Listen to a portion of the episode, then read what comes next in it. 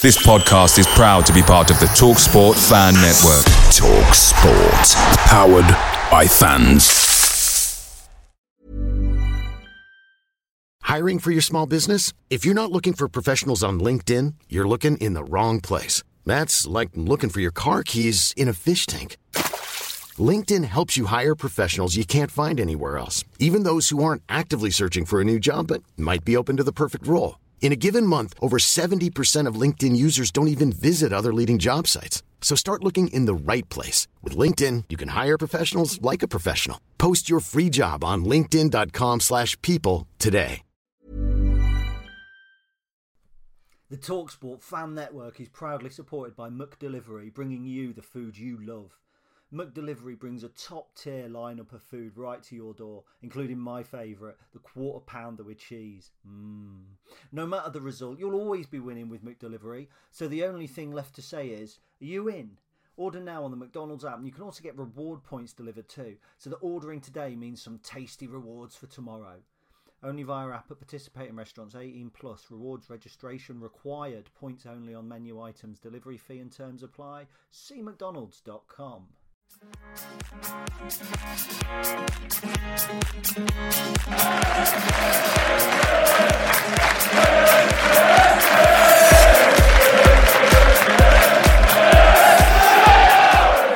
Hello, everybody, and welcome to episode number 243 of the Stacey West podcast. Uh, I am probably a surprising voice to hear first. I'm Chris. Um, Gary, unfortunately, is unwell, and Ben is at some Comic Con or something down in London at the moment. He's travelling back as we speak. So I am joined by my good friend Charlie Beeston. How are you doing, mate?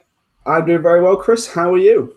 Very, very well indeed. Feels very strange. Uh, no, we've been we've been left let loose. Yeah, we have indeed, but uh, it's very exciting, and we've, we've actually got quite a lot to talk about this week, haven't we? Uh, despite you know we've had two games, of course. We've got one game to discuss Wolves, and we will be previewing the Burton game plus a couple of other little pieces of news as well, little snippets to touch on. Um, so I suppose you know we normally have a little bit of chit chat and some witty banter at the start of the game, uh, start of the podcast. Uh, but I'll be honest with you, mate. I've had a very boring week. But you uh, experienced the hospitality of the boxes, didn't you, on Tuesday night of the Wolves game? How was that? That was it. Was actually really, really good. Um, the first time I've ever been in one of the boxes at Lincoln. Um, yeah, I've I actually really enjoyed it because, to be honest, it's slightly cheaper for the Wolves game. So I got myself and nine nine other friends of mine, and everybody seemed to want to want to join And It was a really, really good really good kind of atmosphere for what fifteen pound per person. So very, really, really good. Um, although I think some people found it a little bit annoying towards the end when they got the bill for all the drinks they were ordering in the box. Um, so, so, some people having to pay these rather large bills of free, of beers that they thought thought may have been free. um, was beer is never free. You never learn that lesson twice, do you? It, would be nice if they were, right? indeed, indeed. But of course, um, I, I imagine that was just uh, one part of what turned out to be quite an enjoyable and quite a comfortable evening in the end. Yeah, it was. Um, it was really nice, and like I say, it was quite comfortable. We went into the game, and to be honest, I was on the train coming back from Nottingham. I was saying to the couple of friends of mine who came with me, I said, "You know what? I really could not care less about the result tonight. Like from, you always want your team to win, I get that. We wanted the 10 grand that you get for winning the game, and we'd like to be able to progress, and who knows where we can go in this competition, all of that sort of stuff. But at the same time, if we got through it without any injuries and lost 3 0, I'd have taken that over winning the game 5 0 and getting one injury. It's just, it's kind of the way things are at the minute. And yeah, I was really pleased with, first of all, the fact that we came out of it with no injuries and then the result as well. Yeah, I think that's a really good point about injuries. Um, I never ever want to see Lincoln City lose. Um, and I'll be honest, as much as Mark Kennedy maybe felt that this was a potential banana skin, um, I don't think I particularly saw it that way. Um, and I agree with you though that injuries was, was definitely the most important aspect of this, and, and, trying to come out of it unscathed, as you mentioned, which leads us on to the lineup because I know um, you kind of mentioned this last week, and, and Gaza put a predicted lineup, didn't he, on his on his uh, mm-hmm. on his blog earlier in the week, and it was it was stronger than I expected it to be. Yes. So, for anyone that, that didn't get a chance to watch the game um, and hasn't seen, we so we lined up with uh, Jordan Wright in goal, back three of Sean Rowan, Alex Mitchell and, and TJ Eyoma. Midfield four of Jaden Brown on the left, Ted Bishop and Ali Smith both starting, and Jack Burrows on the right, with Dylan Duffy, Mide Shodipo, and and Adelakun up top. That's a really strong, you know, first team level squad there. There's some lads that haven't had a huge amount of minutes, but they're all first team quality. You know, in the last game against Derby, for example, um, we recalled Jay Ben, who we believe was injured for this game, but we also gave a start to Oisin Gallagher, who did get some minutes at the end, but he didn't get a start against a weaker opposition. So I thought that was really interesting. I just don't know. Um, yeah, Mark Kennedy maybe felt it was more of a banana skin than everyone else did, and he wanted to put out a, re- a much stronger team to kind of guarantee the victory, maybe guarantee a little bit of um, just positivity in the camp after a couple of uh, disappointing results. I don't know. What are your thoughts? Yeah, absolutely. I think for me, when I first saw it, the biggest surprise was actually the midfield two being Smith and Bishop, because I was really expecting to see Oisin Gallagher. I thought he played really, really well against Derby, and he probably deserved a start in one of the other group stage matches. And actually, against the under 21s was probably the perfect opportunity for him. But actually, then when I took a step back and thought about it, Smith deserves the minutes as well because I think he's a brilliant player, and he just he doesn't get into our league starting 11 at the minute, not through his fault, but the fact that the two Ethans in the middle are well, second to none in the league. So it's really, really unfortunate for Alistair Smith at the minute. And Ted Bishop, I think, uh, I think Gaz mentioned it actually in his sort of lineup article that he did, in the fact that Ted Bishop's a confidence player, and he probably does need, did need the game to try and get a bit of a confidence booster to then be able to see him perform at a better level in the league matches. We've spoken a lot about Ted Bishop being better off the bench because you know, there's so many different reasons why that might be, but for me, I think it's because he's always then trying to prove something. Whereas actually, he's maybe one of these players that when, then when he's starting, he's he feels more comfortable. And actually, when a player feels more comfortable, sometimes that can have the opposite of the effect. Whereas if they're obviously constantly fighting for their position and thinking that it's not safe, then actually that can have the desired effect that you want on some people. Yeah, really good point it, it, kind of very much depends. And then Hakeem Adelakun up front, again, another one I was actually quite surprised to see. Um, I thought that Jovan might have got the start. We'll get on to Jovan in a bit, but I thought that Jovan might have got the start, or even Charlie Kendall. I know we've spoken at length on this podcast, especially about the fact that Charlie Kendall doesn't really suit our system at the minute. And right now, we don't really see a pathway for him in this Lincoln City squad.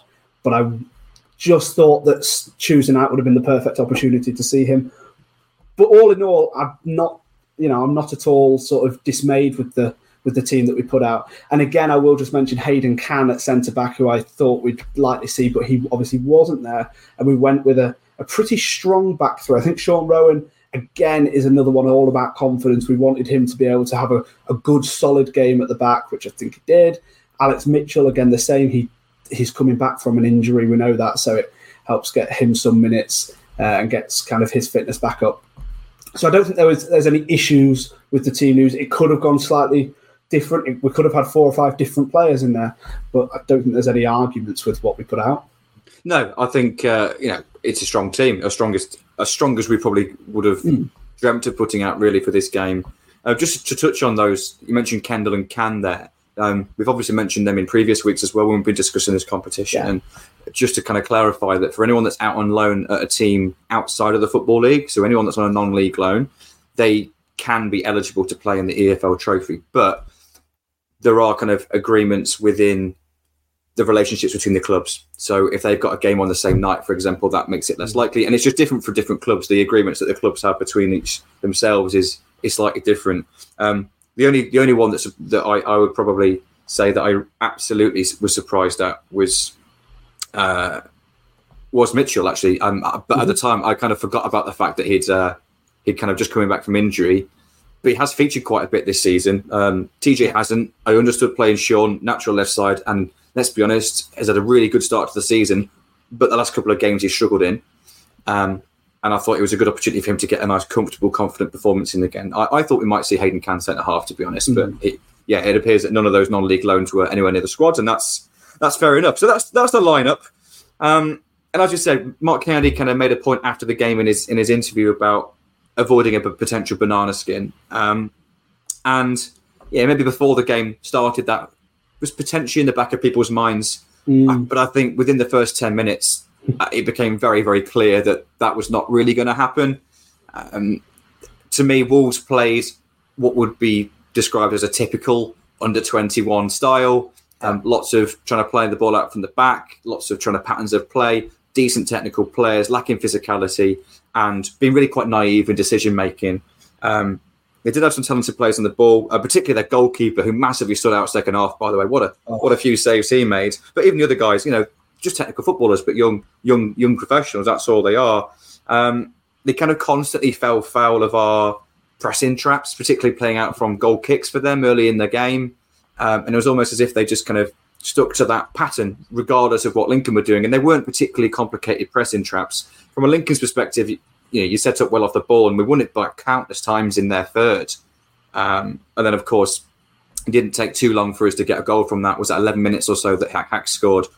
Um, from that point, I actually, I think I mentioned on our on our group chat at half time, it was so comfortable. We've done, we were absolutely dominating yeah. the game. I was actually slightly frustrated because we'd just not been clinical. And that's something that we've been criticized mm-hmm. for, and we've been critical of the team for over the last three or four games. We've had good spells, but we haven't taken advantage of those good spells. I didn't think it was going to come and bite us in this particular match, but it was a trait that I was hoping for us to kind of just start to move away from. And once we scored that relatively early goal, I was quite confident watching the game, thinking, "Oh, we're going to get two, three, four now." I mean, it didn't come, and that kind of frustrated me a little bit. But I felt second half actually we we actually had fewer shots in the second half, but the shots we had were mm. slightly slightly clear opportunities. And if it wasn't for some outstanding goalkeeping, then we would have won the game um, quite a lot more convincingly. Have you seen what the XG was for this game, by the way? I haven't, but I was just about to say, I was literally just about to ask you because I know you'll have seen it. And I imagine it is really, really high because uh, Jake Young, I think it is their goalkeeper, made so many fantastic near sort of uh, close reactionary saves that must have really, really high XGs. Yeah. So, uh, so 3.99. Yeah. That so basically, basically four. So we should have won the game four 0 That theirs was what 0.41 with just one shot on target in the whole game. Mm. We had 24 attempts on goal. Um, that doesn't include block shots, by the way. That's just shots that were either off target or on target. Nine of them were on target. Um, so we did absolutely dominate the game. It it, it was. Mm. It's, I know it's a bit of a cliche, but it really was men against boys, to be honest. Um, but at the same time, you can only beat what's in front of you, and there were some real promising signs as well, despite the opposition. Um, for me, there was a couple of standouts. Uh, there was that started. I thought Dylan Duffy had a real a real bright yeah. game. I thought Jack Burrows had a real a real bright game as well. I think he was always a threat, and his just physicality just just kind of massively shone, didn't it? But one player that we wanted to discuss in a bit more depth than the rest is Mr. Jovan Makama. Now you mentioned that yeah you maybe thought he deserved a start. I think I'll probably uh, agree with you there. But I was really, really impressed with him. It's the most impressed I've been with uh, with Jovan at any point in any minutes that I've seen from him. He got about half an hour or so towards the end of the game. Yeah. So, firstly, what are your thoughts? Because I know we maybe disagree slightly on this. My my thoughts on Jovan have been an absolute roller coaster over like the past twelve months. I I started off this this sort of calendar year, let's say. So Charlton away specifically. I, he came on with kind of 10, 15 minutes to go and he ran our attack. I thought his relentless running, his off the ball work was something that we could really utilise in our system. He, he reminded me very much of kind of Ben House and the amount that he was running from the striker role. Then we saw him a little bit more, you know, a little bit at the start of this season, Bristol Rovers away, for example. And I just felt that he was a little bit, he, he, he wasn't as good technically as what his off the ball work was, to the point where I just didn't think it was worth then bringing him on in places, in, in sort of situations. He was a good out ball, and that was it. His, his cat was kind of my sort of feeling on him. And then obviously he played really, really well on Tuesday and he was brilliant on the ball. He took his chance really well when it came. He was brilliant. He was making some brilliant runs. He was able to to play the ball really, really strongly. Now, I, I kind of, you know, we, mentioned that we wanted to talk about him in more detail. When I was kind of making some of the notes on some of the things we'll talk about in the podcast today, I, I sort of put the question: Is this a springboard for Jovan to maybe get more minutes in the team, to maybe excel more, or he's got a bit of confidence in all of this? Now, I don't think so personally, because I think that Jovan, as good as he is, I just don't think he's anywhere near ready, first of all, for Lincoln. And I just don't think he's got the ability to take that step up anytime soon. And I, I, don't, like I said, I don't think it's just about him not being ready now. I think it's about the fact I don't see him being ready by the end of the season to the point where keeping him in and around the first team squad at the minute is worthwhile, even with our striker situations, which which seems daft to say because we have no strikers. I know, ding, ding, ding, ding. it does feel really daft to say, but I just don't see him being able to force his way into this squad, even though there's nobody really in front of him for in the pecking order. But what do, what are your thoughts on him?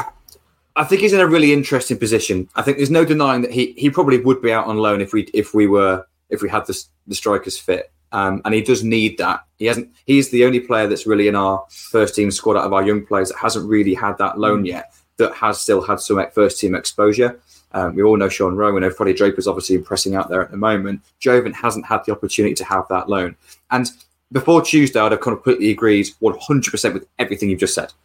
Um, but going into Tuesday, I was I was kind of interested to see how Jovan would fit in because, of course, I think we've, we've seen in the past, or we haven't seen a huge amount, let's be honest, we've seen glimpses of him. Um, he hasn't had a start, he hasn't had, you know, even a, a sort of a 40, 50 minute spell. He's come on for 15, 20 minutes maximum at the end, sometimes for less than that. Um, but what we have seen, I, I think we've we could probably both agree, or everyone that's seen him will agree that he hasn't looked quite quite at the level yet um, for League One. But I thought that makes it interesting because he's going to be playing against an under 21 side. And I thought what we'd probably see is him being competitive, but that's probably his level. And it, it would be a good indication of, right, well, we know where he stands now. And actually, when he came on, I had that half an hour on Tuesday night. I thought he was he was a class above the opposition. I think physically he was he, he dominated their defence more so than anyone else did in the first team. By the way, on the, on the day, of course, the other players up there have got different physical profiles, but still, he's a young lad, and just as because he's tall doesn't always mean you're strong, and you don't always use your height and your strength. Well, you learn that as you get older and more experienced in playing men's football. And I thought he dominated their defenders. Um, I actually put in the group chat about a minute or two before he scored, didn't I? That I've been really impressed with Joe. uh, and then, yeah, Well, well, disagrees. You, You, you, say, disagreed. you say a minute or two before, Mm. like I, I had responded to you disagreeing, and just as I did that in real time, he put the ball in the back of the net. Yes, I felt So- very smug at that point. Um, I- but I was also yeah. a little bit annoyed, a little bit annoyed because I was I was kind of half typing out my um my Twitter. I always do like it's, I don't know why anyone listens, but I, I always do like a, just a, a quick Twitter post at the end of the Yeah. or the artist formerly known as Twitter, of course, uh, an X post. Um, uh, just that just just kind of saying I've been yeah, good point. Uh, um, but yeah, just- just kind of saying that I was impressed with Jovan. Um, this was at one 0 at the point. Mm. And then obviously I, I- I posted it anyway uh, because he'd scored. But I thought, oh, it's probably a bit of a cleverer point if he hadn't scored. um, but he goes and scores. It looks like you're just jumping on the bandwagon. Um, but I was just really impressed with him. And do you, do I think it's potentially going to be a springboard for him to get a, a sustained run in the first team? No. Um, on Saturday, I understood why he wasn't even part of the squad because I, we just didn't think he was ready. But actually, I think on Tuesday means that he has got a role to play. I think if we need a centre forward to come off the bench and, and have an impact on Saturday, he deserves to be part of the squad and he deserves to be that number nine option on the bench, certainly until we get players back. Um, so, yeah, that's Jovan.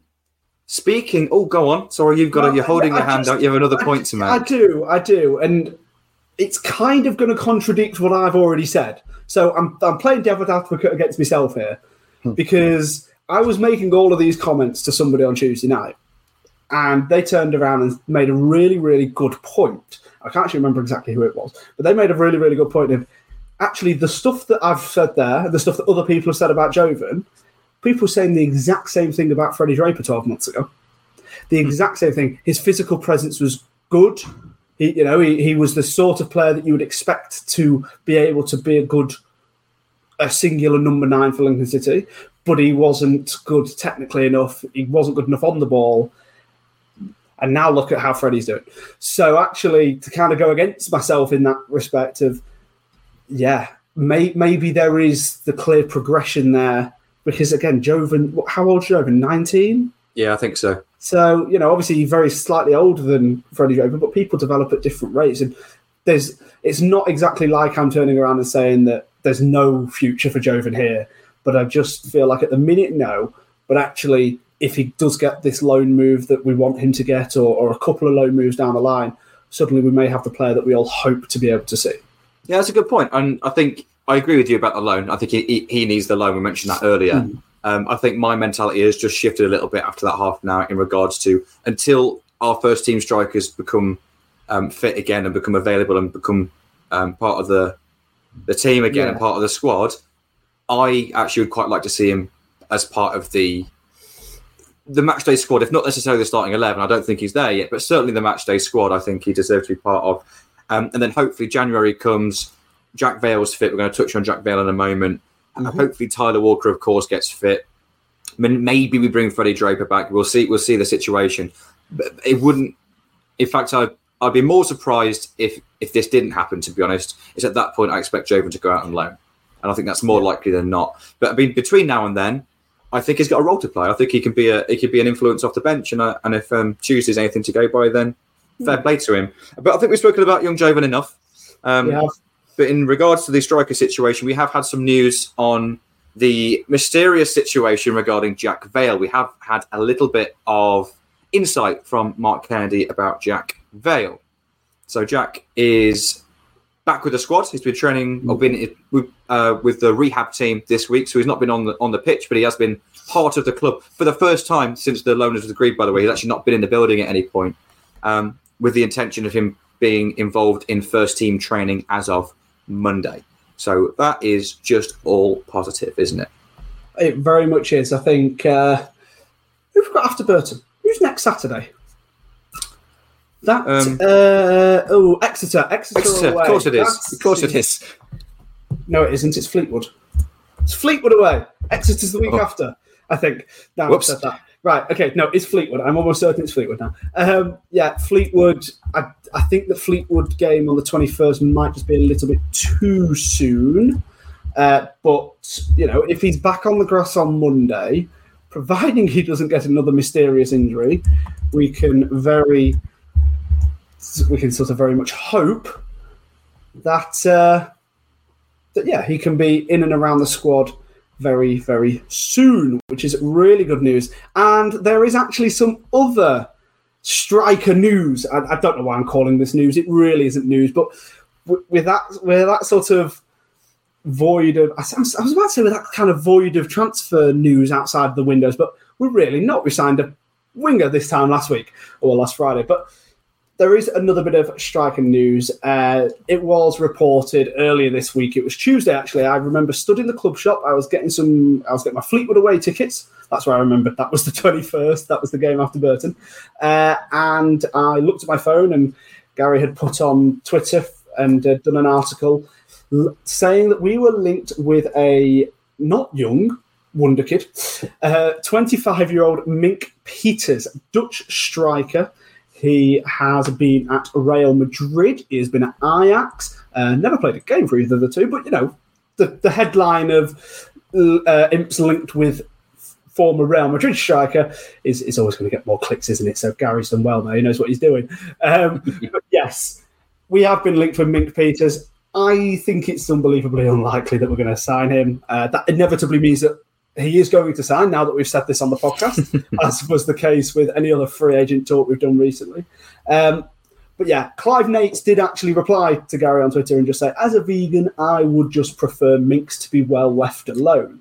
So, I mean, that could mean that he's trying to be cryptic and get rid of the story whilst we're actually signed. No, look, it's, it's very unlikely to happen. Probably quite an easy story for the, uh, I think it was Team Talk, was it, to uh, who released the rumor. It's a very easy one for them to kind of put together, linking us. We don't have a striker to to this uh, this lad who's apparently over in England at the minute looking for a move. I don't see it happening. Chris, what's your thoughts? Uh, I think it's interesting. Uh, I, I do think it's interesting. I, I agree with you that it's. In, I feel like it's incredibly unlikely, but I think there is a wider story here in regards to the type of players that we now have access to. So we would we did a little bit of digging off air, didn't we, to try and work out whether he actually would qualify as part of the new ESC rules. So for those of you mm-hmm. that maybe have missed this, um, this time last year we wouldn't have been able to sign anyone of this ilk. We wouldn't have been able to sign a Lewis Montsma, for example, um, with the with the kind of new work permit rules that have been brought in, made it much more, much, much, much, much more difficult, um, almost impossible to sign those players. There was some kind of points criteria that had to be met, and it was only met if you played at a certain level in certain leagues or had certain international appearances, and it was pretty strict. But as of um, this season, you can you can have two players that kind of would fall outside of that normal work permit rules. Um, that isn't anyone. You can't just sign anybody from outside of those. There are still some rules and some guidelines, but it certainly opens the door um, far wider across the across the globe, really, of, of, of, players that we have access to. Now, even though this particular player has ha- has been on the books at Real Madrid, he's been on the books at, um, at Ajax, of course, as a kid. He played in the second handful of appearances in the second tier of of Holland, and has most recently been playing out, I think, in the UAE, which wouldn't qualify him. Mm. But we think there's also there's the potential he may have made a couple of under twenty appearances for Holland or the, the Netherlands, should I say? Um, which then means he, he, may be he may be um, eligible. So maybe there's something in it. I'm thinking it's it's very very unlikely, primarily because he's 25, and I think if we're going to go and you know you only get two of these slots, they have to be you have to make the right decision they have to be someone that adds something to the team now they have to be someone that's going to be a good investment as well it, almost these need to be kind of foreign ethan Erhahons, don't they players that that that improve the team now but also have that potential to grow with the club and, and be sold on i think they're the type of players that we want to use these um, these slots for mm-hmm. And I don't know if he's got the age profile of being at 25. Sounds ridiculous. You know, the guy's eight years younger than me. I'm telling you, he's too old. Um, but uh, I'm going to say you should, you should have kind of let me say that line rather yeah, than you, um, to be honest. Uh, but I just don't think he's. I think he's just that little bit too old for him to be yeah. then classed as an investment. Um, but I think that the wider story here is that these are the types of players that we now have access to, whereas this time last year we just simply wouldn't. Um, and that is very exciting. What will be interesting, what will be exciting to see, is how the club potentially try and navigate the whole world with a with a, a recruitment team of basically just uh, Jez George and uh, Mark Tracy. Um, but they're the players that we can have access to, and that is exciting. Um, which means when you do see stories like this, it's not just a definite. Well, that's clearly rubbish because we can't get in because of the rules. Actually, there might be a chance that we can. Um, yeah, don't read too much into it. Would be my advice. Uh, the source was a little bit loose, shall we say? Um, but yeah, these type of players are the type of players that we can now um, potentially attract. So interesting yeah, times ahead, certainly in that regard. I think that's the that's kind of the key thing here. I, I, think this particular story is, like you say, one that's very, very unlikely to happen. It's one that we just, I kind of put it in the notes of the things to talk about today, but sort of just, I literally put next to it, very loosely we'll mention him because there isn't really that much of a story there. We're, we're calling it a story, but there isn't really. It's, it's a rumour that goes around in football. Every club has them. It's what happens. But like I say, it's a really, really key and interesting point about these two joker slots, as they're kind of commonly known Uh, now regarding sort of the work permits. Now, like you say, 25 year old is probably that little bit too sort of old for us to be calling it an investment. It, like I say, just to use this guy as an example. What I think could be really interesting and what I expect to happen is just if everybody kind of thinks to what we're doing over in Ireland at the minute. What we're doing in Ireland is we're looking at, for example, we, have signed a few different players from Ireland. Now, Danny Mandroiu was cl- close, but more or less at the end of his sort of pathway. I know, I know I, am I'm, I'm being. Oh my god!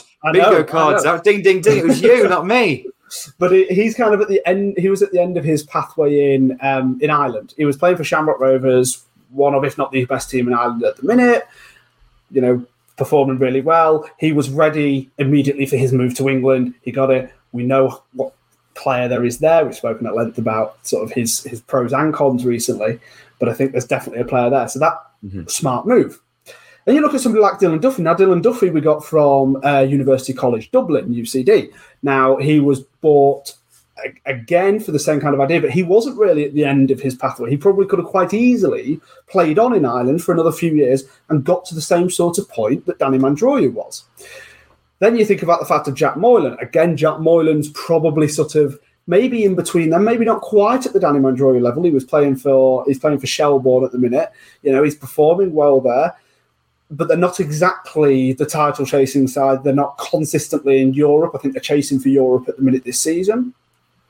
So we've kind of just if you look at those three players alone, and obviously you've got Sean Rowan, who we got even younger than any of them. But if you look at those three players alone, they kind of fit into those three categories If you either get them very young and then develop them here, you get them halfway through their kind of development program and then bring them over here, or you get them at the end of their kind of development path. And I'm not saying that Danny Mandroiu won't develop more here. That's not at all what I'm saying. But in terms of his early stage development, we got him at the end of that to then bring him over here. That's the sort of thing I expect us to do with the foreign market and with the worldwide market. Expect what we're doing at the minute with Ireland for us to be able now to do that with, for example, an Austrian player in the Austrian league or a Dutch player in the Dutch league a Japanese player in the Japanese league. All of these different leagues that are now available to in the same way that the Irish market's been available to us. And you know, we've been really savvy with that. We've been one of the leading clubs in the EFL of being able to bring over Irish talent. We've, we've proven that already. We're now going to be able to do that with so many more countries it's, it's only an exciting prospect going forward, isn't it, Chris? Indeed, yeah, it, it certainly is. It certainly is. The, the, challenge will be how do we try and scout the whole world? I imagine you know it makes sense to kind of have a, a handful of leagues that you focus on. But mm. yeah, it's just things to look forward to potentially. But yeah, transfer window is shut. So we can't do anything right now. Uh, bar free agents, which we we we were adamant a week ago that we definitely were not going to bring a free agent in, no, and uh, then Mide Shodipo signed the very next day. Um, but I think it might be time for us to move on um, and preview the coming week. But Before that, we'll move off onto an ad break. Hey, I'm Ryan Reynolds. At Mint Mobile, we like to do the opposite of what Big Wireless does. They charge you a lot, we charge you a little. So naturally, when they announced they'd be raising their prices due to inflation, we decided to deflate our prices due to not hating you. That's right. We're cutting the price of Mint Unlimited from $30 a month to just $15 a month. Give it a try at mintmobile.com slash switch. $45 upfront for three months plus taxes and fees. Promote for new customers for limited time. Unlimited more than 40 gigabytes per month. Slows. Full terms at mintmobile.com. The TalkSport fan network is proudly supported by McDelivery, bringing you the food you love. McDelivery brings a top tier lineup of food right to your door, including my favourite, the quarter pounder with cheese. Mmm. No matter the result, you'll always be winning with McDelivery, so the only thing left to say is, are you in? Order now on the McDonald's app, and you can also get reward points delivered too, so that ordering today means some tasty rewards for tomorrow. Only via app at participating restaurants 18 plus. Rewards registration required. Points only on menu items. Delivery fee and terms apply. See McDonald's.com. Okay, so we did say we would have a little bit of a look towards Burton. Again, I hope you enjoyed those uh, chicken McNugget adverts from from Gary there. Uh, he, he, was always going to make an appearance on the podcast, obviously. Um, if there are same as sort of the normal thing, if there's any gambling sponsors, make sure to reach out to one of us and we shall make sure that has stopped. Hopefully, that wasn't the case. Right. Ben has been doing the preview this week, and he has spoken with Dave Fletcher from BBC Radio Derby, who is actually the normal uh, commentator for Burton. So let's have a little listen to see what he thinks. I'm Tyler Walker, and you're listening to the Stacey West podcast. Hi, I'm Ali Smith, and you're listening to the Stacey West podcast. I was going to say, I mean, we'll, we'll, you know we'll start off. We'll say what what were the preseason expectations for Burton, and and do you think, you know, currently 18th in the table is that roughly where you'd expect to be, or you know, d- do you see them climbing the division a little bit and maybe settling in around that mid-table area? Wow, um, expectations were reasonably high because they finished off last season quite well. Mm-hmm. Um, uh, including a very uh, enjoyable trip to Sincil Bank, as I recall, on the evening that they actually secured their status in uh, in League One. Um, and then he added really nicely Dino Maamria. We were all very excited when Cole Stockton signed. Um, mm-hmm. but, uh, he's had his uh, injury problems. Jasper Moon came back from Barnsley. He's added an awful lot of players, as Burton tend to do every transfer window in the last five. I think they've added at least 10 to 12 players, which is too many. And, and Maamria, Dino Maamria knows that, and he has said that he wants to try and get away from that. But yeah, expectations were really high. So uh, they went to Blackpool on the opening day of the season and, and were soundly beaten, really. But you sort of thought, wow, it's Blackpool. They've come down. They had some good players. They've, they've kept a lot of players who were playing in the Championship. Um, but then the bad run continued, and two points from the first 21, and all of a sudden, it's another season, you think, where Burton are going to have to do something in the January transfer window to escape, which they've done in each of the last two or three seasons. Um, however, they have turned the corner. Um, I firmly believe they've turned the corner as a, as a neutral observer. um, a win at Port Vale, um, which was a strange night because if Port Vale had beaten Burton 1 0, they'd have gone top of League One with a negative goal difference, which I think would have been terrific. I, I mean, the old romantic in me didn't want Port Vale to win clearly, but I thought if they win 1 0 and they go top with a negative uh, goal difference, I'll take that. Um, and they won. And since then, they've picked up 11 points from 15 mm. and uh, winning the nonsensical uh, EFL trophy against Everton under 21s thrown in as well. It's been a really good run, and they've done it without Cole Stockton because he injured himself or got injured in the second game of the season, which was the League Cup tie against Leicester City. When how anybody got injured in that, I've no idea because Burton didn't touch the ball for, for 90 minutes but he, he landed awkwardly and he, he did his thigh and he came back and he did his calf and he's only just back now. So I'd be uh, I'd be staggered if uh, if he played within the next couple of weeks certainly. Um. But they've done it without Cole Stockton, and everybody thought that the signing of Cole Stockton. Yes, I know he had his injury issues last season at the start, but he finished last season terrifically well for Morecambe, uh, scoring goals in a poor side. Um, that he was going to propel Burton to be the surprise package of League One. And at the moment, they're anything but the surprise package of League One.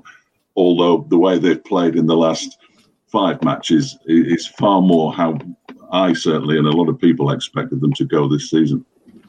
Yeah, and that, that was that was one of my first questions. Really, is what what changed? What um, was there a catalyst for that change, or was it just kind of a, a mentality shift, maybe, or you know, how did how did they manage to turn, like you say, seven games without a win in the first you know bit of the, of the, of the season into suddenly now going you know five games unbeaten? Was was there a, a noticeable shift, or did it just happen overnight, or you know what what happened there?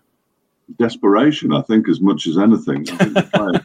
players were genuinely desperate at Vale Park. Um, they've, they've suffered a, couple of other injuries as well. John Brayford out, that didn't help, and and they've sort of come to terms with being without him. He's had an operation. I mean, he's been sort of the talisman over the last two or three seasons, um, and they have now gone to a back four, mainly mm-hmm. because Jasper Moon's also injured. So they went from a three central defenders to to two and two fullbacks, obviously, and and I can't, off the top of my head, remember if they played with four at the back or five at the back at Port Vale. But all of a sudden, it just seemed to click. Mm. They weren't. They scored two goals in those first seven matches as well. Uh, the August uh, goal of the month competition was well, slim pickings. They were both tapping from inside the six-yard box. Yeah, that sounds like ours. Uh, sounds yeah. like ours. I think it was last December. We one of our goal of the month contenders was a penalty, so that gives you an idea. Exactly, and and you just think about what on earth is going on. Then all of a sudden, you know, they, have started scoring goals, and they've been scoring twos and threes in pretty much every game since. That it, it just seems to have clicked. I think okay. the the big thing was, uh, and Dino Maamria actually mentioned it after the game against. Uh, um, who did they play? Who did they play that the other night? Blimey. They won. Cambridge. Cambridge, of course they did. I've got a terrible memory now. Um, I've come straight off a full season of cricket doing Derbyshire, straight into Burton Albion, and I'm still a bit frazzled. That's my excuse.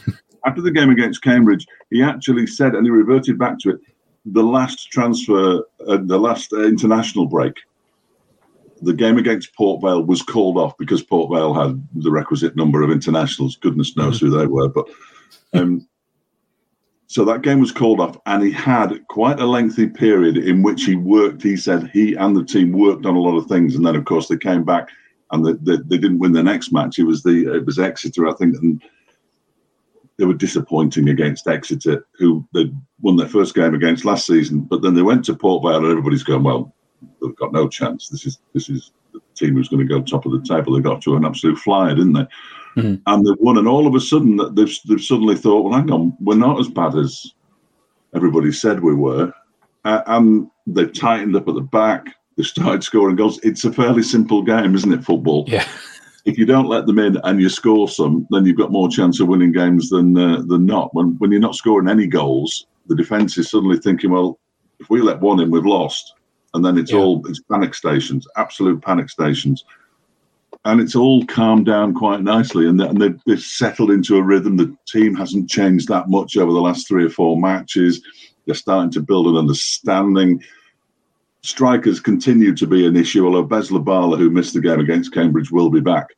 Um, available certainly uh, for the game against Lincoln. He was suspended for one match after uh, two really ordinary yellow cards, uh, which we're seeing more and more of, aren't we, this season? But you know Yeah. the sort I'm talking about. um, so he's available again, but whether he gets back in because Josh Walker came in for a start and scored a goal, and it, ju- it just seems to be working. Now, Okay. whether he's weaved his magic or not, I have no idea. Okay. He will, he will tell you that he has. So All right, so Chris, what did you think about what David was saying there? Thank you, Ben, for talking to him as well. Uh, very interesting. Yeah, I think the fact that Cole Stockton is out is interesting.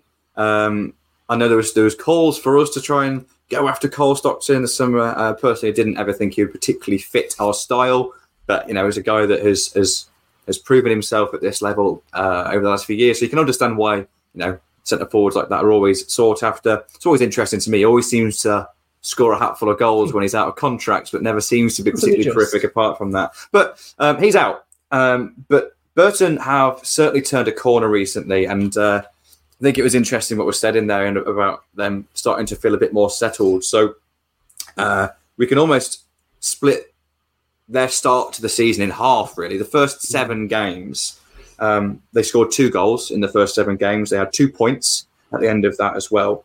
Uh, they were really struggling. They looked they looked really poor. They looked kind of on par with kind of where you'd have put Cheltenham at the time, to be honest. But in the last five games, they have completely changed. Really, they are unbeaten in five. They've won three and drawn two, uh, and they have picked up yeah eleven points in in five matches, scoring eight goals in the process as well. They have significantly changed. But what has happened in that time, as as was mentioned in that little interview, is that they've become a bit more settled. What I did notice, though, that I don't know if was was picked on, is there's been a very ta- very definite tactical shift here. So in those opening seven games, um, five out of those sevens, Burton played with a back three. Uh, they flirted with a, four, a, four, a 4-2-3-1 and a 4-4-2 uh, at various times, but they never kept it two games in a row. So they were predominantly a back three team for the majority of the game. And actually, in even those two games where they started in a back four, they changed to a back three later in the match. In the last five games that they are unbeaten, they have exclusively played a back four. So there's clearly been a, a tactical shift there. And I, I discovered something, also discovered, it wasn't me that found it out. I, I heard and read something interesting this week. And I, don't, and I don't know if this is something to read into that or if this is just a bit of a quirk. But um, this time last season, the majority of teams in all three EFL leagues were playing a back three. in both League Two and in the Championship, that has now changed. So the vast majority of teams have now transitioned into a back four. But in League One, that hasn't changed yet. Still, the majority of teams predominantly start with a back three.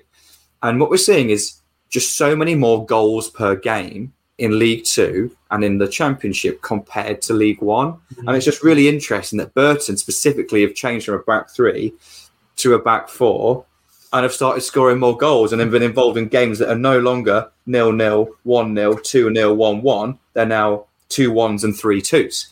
Uh, it's just really interesting. I don't know if that's obviously a very small sample size, but it's just an interesting wider point. I don't think we're going to move away from our back three system. I think we that's very much set in stone now.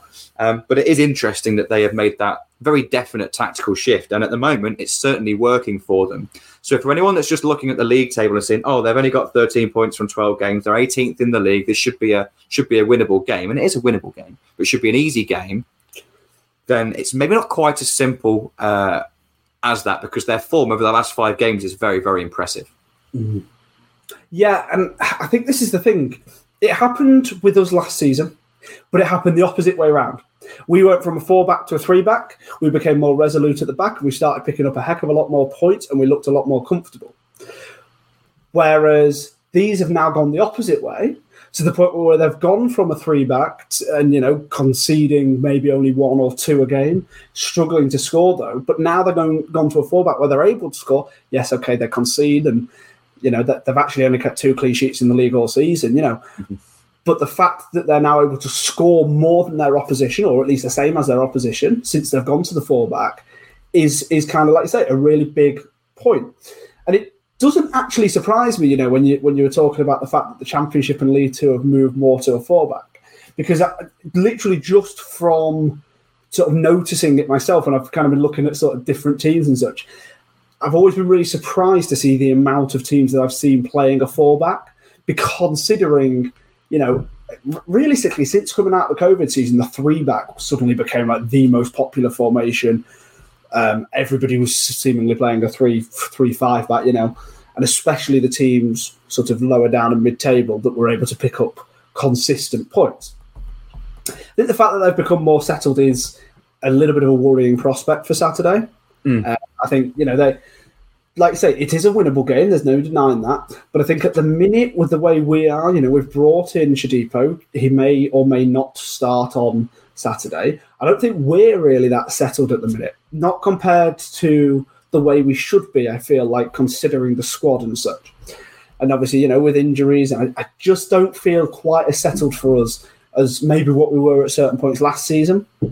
But so the fact that they are, it's now one of those kind of games where it, you do just kind of get slightly worried. I think the fact our home record, you know, we, we, are this is our fifth league home match. We are unbeaten in the league at home, three wins, one draw. You know, we've only conceded one goal. You know, we've scored what have we scored nine? So that, that, there is a lot of positives to take from this, but I am slightly worried myself. Now, one thing I picked up on, Chris, is the fact that, but funnily enough, both us and Burton, we're bottom Burton a second bottom in the league for crosses. Now, we're not going to pretend like we watch Burton week in, week out. Now, I've noted the fact that I felt like it seems like they've gone slightly narrower in the way they're playing at the minute. But I guess I want to ask you the question, Chris.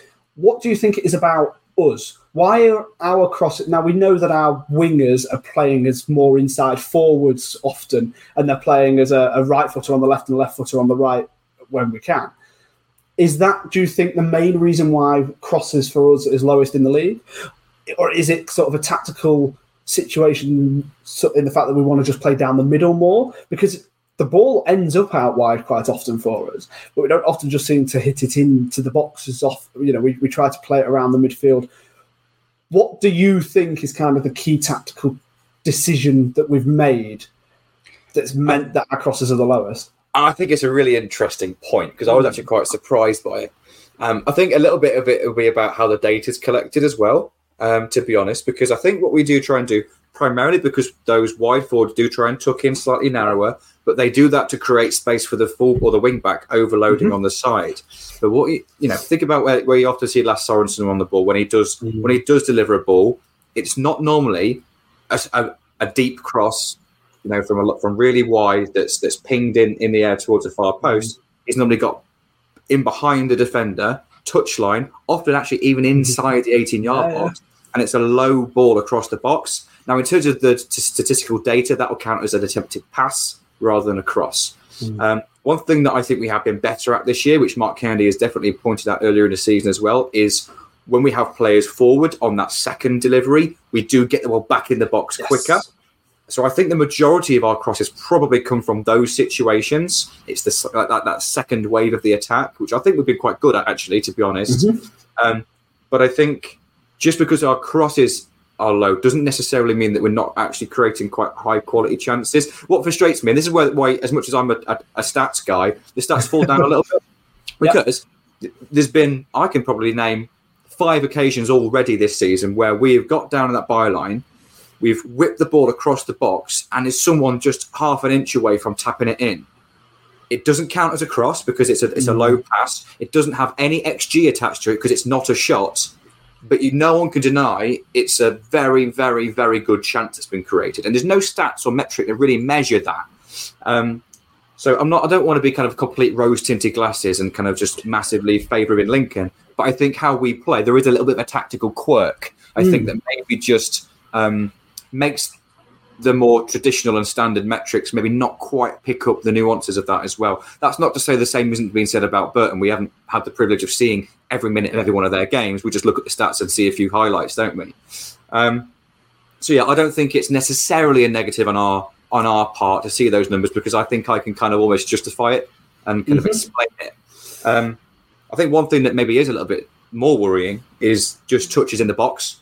So uh, we're bottom of the league for touches in the box. Burton is fourth bottom. So mm-hmm. clearly neither of us have real sustained possession or real, you know, creating a huge amount in terms of having a lot of the of the ball in that 18 yard box. I think for us it's about trying to get it into a dangerous area, deliver it into that area, and get a one touch finish. I think that's what we're trying to claim for.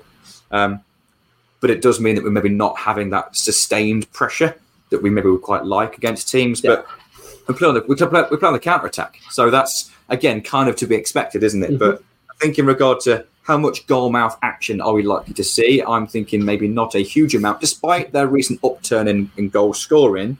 Um, their XG hasn't actually increased hugely, it has increased a bit, but not increased hugely. Um, they have just been taking more of their chances, but that shape change has clearly had a real big impact. The one statistic I think is worth pointing out, which probably gives us an idea as terms of the the type of game we can expect, is that they are second for the most fouls committed out of anyone in yeah. League One. I'll give you one guess as to who's top. Bristol Rovers. No, but it's that star oh. team. It's Steve Evans, isn't it? Oh, well, that doesn't surprise me one bit. It was always uh, going to be Steve Evans or Joey Barton, wasn't it? Yeah, exactly, exactly. So, yeah, they are very much a robust team. Uh, they had that last season. I wouldn't say they're just kind of a lump it team, but they definitely um, they have one of the lowest percentages of, for, for, for high percentage with long passes, um, lowest low on the lowest numbers of kind of deep progressions, uh, deep completion, which is like basically how many times they play out from the back. It's not that many. Um, I think we're going to actually see two quite similar teams play against each other stylistically. Um, I like to think we we maybe don't take too many risks defensively, but I do think we do try and play a decent bit of football when we get into that kind of middle and attacking third. We just kind of avoid the first third, don't we? It's like mm-hmm. risk averse. Uh, whereas I think Burton are maybe slightly more restricted in that they, they do tend to go a bit more direct the yeah. majority of the game. But I, I don't think you're going to see a free flowing game by any means. The number of fouls indicates that they're going to be breaking up play at every opportunity. They're going to know we're a good counter attacking team. They're going to stop us counter attacking by giving those professional fouls when we're on the break. It's probably, sadly, going to be a bit of a, of a frustrating one. Not necessarily result wise, but just in terms of a spectacle. I can't mm. see it being a particularly pretty game. Um, what are your thoughts on that? I, I very much agree. I think it's going to be a very kind of stop starting match not just because of the fouls, but I think the overall style of play.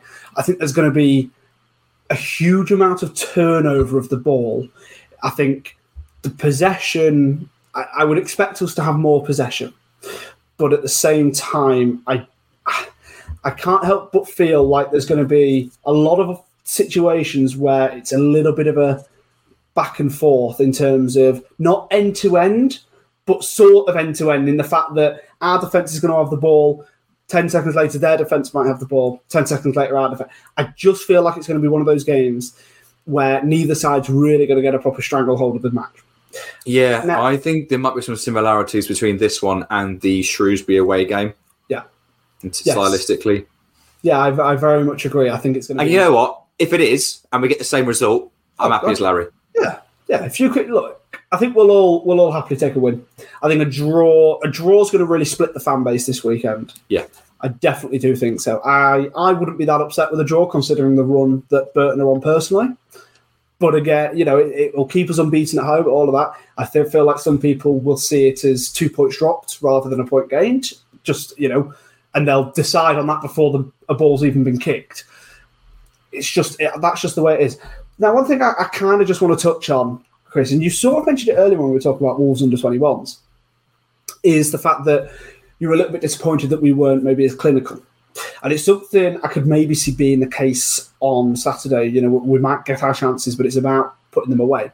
Now, there's kind of one overall question, but there is like a, little bit of a nuance to it. I guess the overall question is basically, is that because we've got no strikers?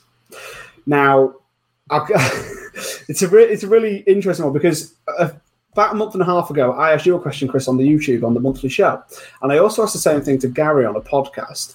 our, our stats, things like touches in the box, uh, things like shots, uh, th- you know, basically all of the attacking metrics, metrics, we were one of the lowest in the league, but we were in the top half of the league in terms of position.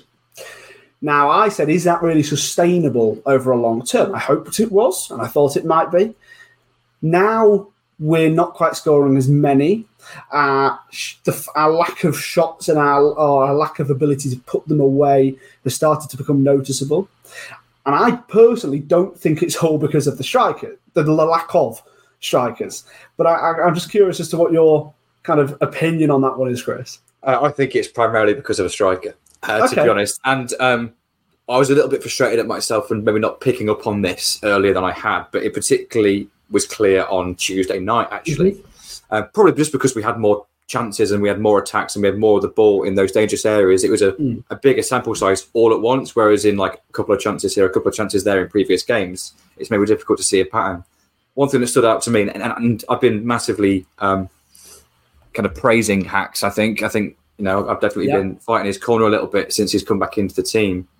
But I was actually really frustrated, frustrated, but also understanding into where my mm. frustration was coming from. Frustrated that he wasn't clinical. Frustrated that he didn't pull the trigger often enough. Frustrated that he kind of delayed the ball quite a lot.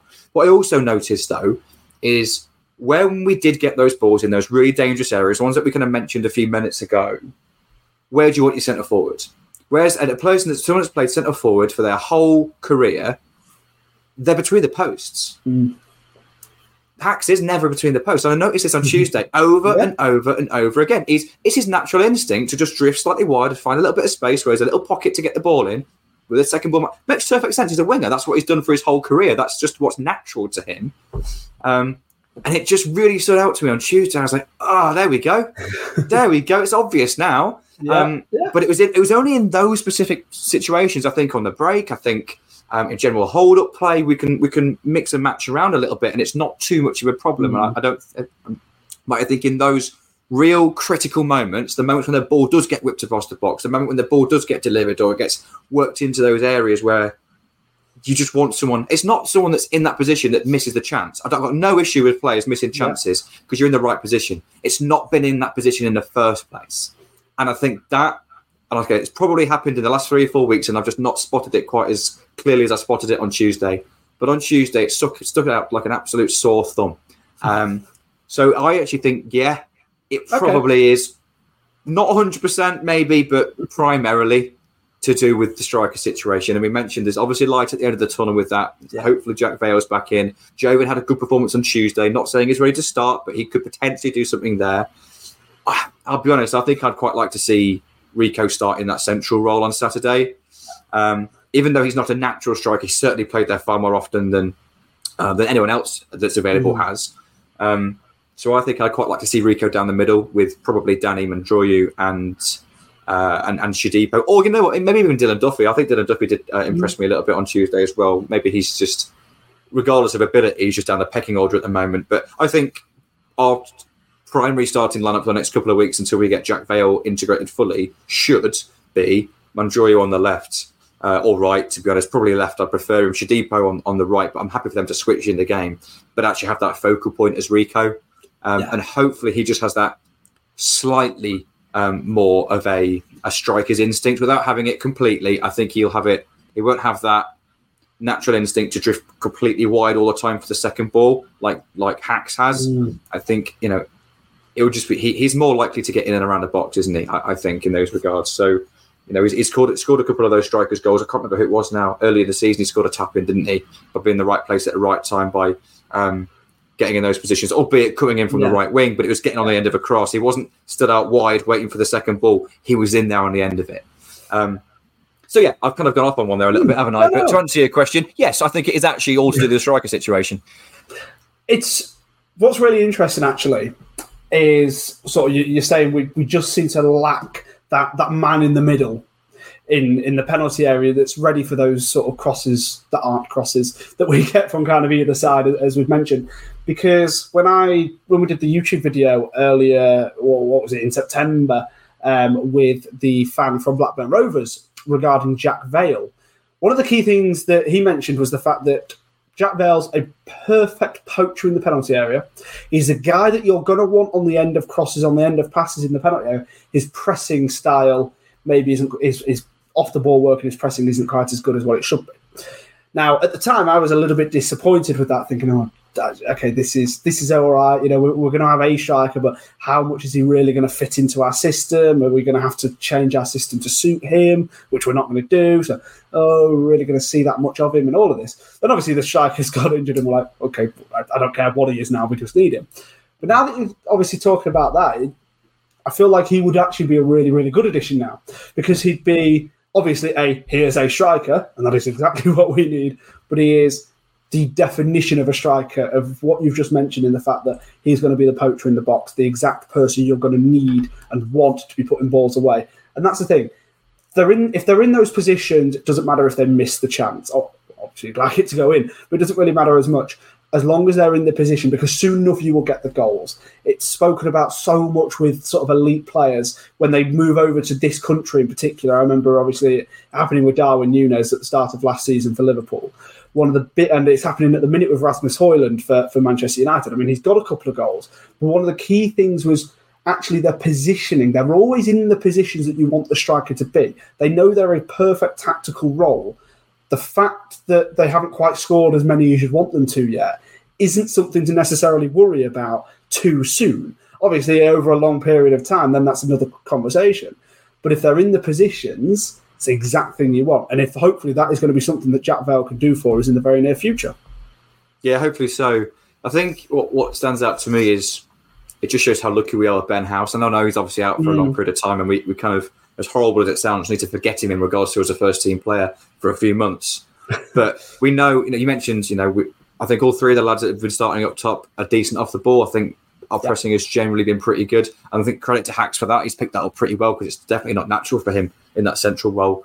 Um, but I think he's done that really reasonably well. But at, you know, at this level, you normally either get the player that's really good out of possession, um, but maybe not necessarily has that that strikers and poachers instinct, or you get someone who, like the Blackburn Rovers fans have said, is maybe not quite there with the off the ball stuff, but they'll score goals and they'll have that poacher's instinct. Ben House has Ben House has both, doesn't he? He that, does. that's that you know. So Yeah. we're lucky to have Ben. I think you know he's almost like that perfect lone striker, isn't he? That can also play elsewhere. Mm. Um, I'm just really excited to get Jack Vale back into the squad. I think in my head when it was uh, quoted that he had had a setback and he was going to be out for quote a period. Yeah. I, I feared the worst. I thought maybe we're never going to see him in a Lincolnshire. Get I sort of thought we'd see Ben House before we'd see Jack Vale. Yeah, yeah, and uh, I, I just didn't want to kind of put my eggs in that basket, you know. Um, but now we've had some positive news. I thought, okay, right, this is this is this could be a genuine opportunity for us here, a genuine solution to the system, and I fully expect him to, to start up top for us when he's fully fit.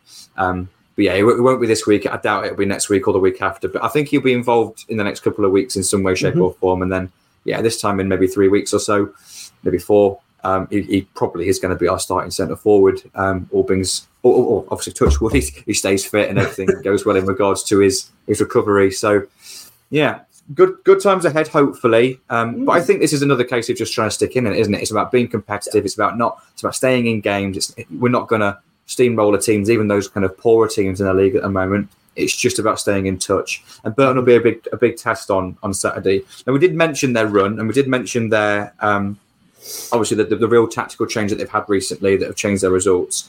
One thing I think is worth just touching on, which might just put a bit of a silver lining on this for us, is in Mhm. those first seven games where they, they didn't win, they played Blackpool, they played Derby, they played Shrewsbury, they played Wycombe, Bolton, Exeter, and Barnsley. A lot of good sides there, but they got beaten by them. Um, of course, they've been on a good run recently, but they've played Cambridge, they've played Wigan, they've played Reading, they've played Fleetwood, and they've played Port Vale. Um, th- they're a different, very different bunch of clubs there Yeah. than than the teams that they struggled against. So, you know, if this evens out over a season, then Burton are a mid-table team. They're going to beat the teams below that. that Mm. You're probably going to end up below them. They're going to lose the teams above them, and that puts them mid-table where they actually actually are now. Um, so I think that's interesting. Is that the, the type of teams that they've played means that we can maybe take a little bit of something else out of that and a positive side for us, but at the same time, they've made a tactical change and they've won. They've won unbeaten in five, and that's that's that's good. And I actually, um, you know, when we did all those preseason predictions, Mhm. uh, I predicted Burton as a surprise, um, not struggler, a surprise, a surprise outfit. I didn't think that necessarily. yes. Yeah, that's the word. Thank you, dark Yes. horse. Um, I didn't think they'd push playoffs, but I thought they would do much better than people expected. And they were Mhm. when they were bottom of the league after seven games or second bottom or something. I thought, oh, I'm uh, I'm clearly wrong here. Uh, but the you and Gary really didn't do well with Burton and Fleetwood, then, did you? Well, Burton Then now again, then again I, had Steve. I had Stevenage in the relegation zone, so I can't talk at all. Yeah, so basically, um, so all you lovely people are listening to us for some element of football insight and knowledge, and we're all wrong on everything, basically. Um, Effectively, so, we- so on that note, it's probably a nice time to end. It is. Charlie, have, it's, it's been an absolute pleasure. Um, hopefully, us as, as the as the stand-in joint hosts for the Stacey West podcast, hopefully they'll let us back again. Um, hopefully, it's been a, a reasonably interesting uh, listen for everyone. It's been a real pleasure. Um, so thank you very much, mate. But of course, we wish Yeah, thank Gary. Uh, wish Gary all the best in, and, and wish him well. Hopefully, he gets better soon, uh, and hopefully, of course, Ben will uh, a safe travel home as well from his from his trip. I imagine you'll hear from them both very, very, very soon. Um, but I think all that is left to be said for now is, of course, up the imps. Up the imps.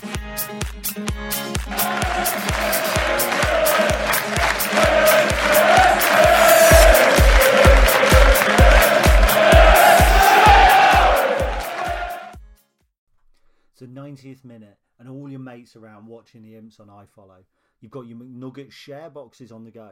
Your mates already got booked for double dipping, but then you steal the last nugget, snatching all three points. Perfect. Order McDelivery now on the McDonald's app. You in?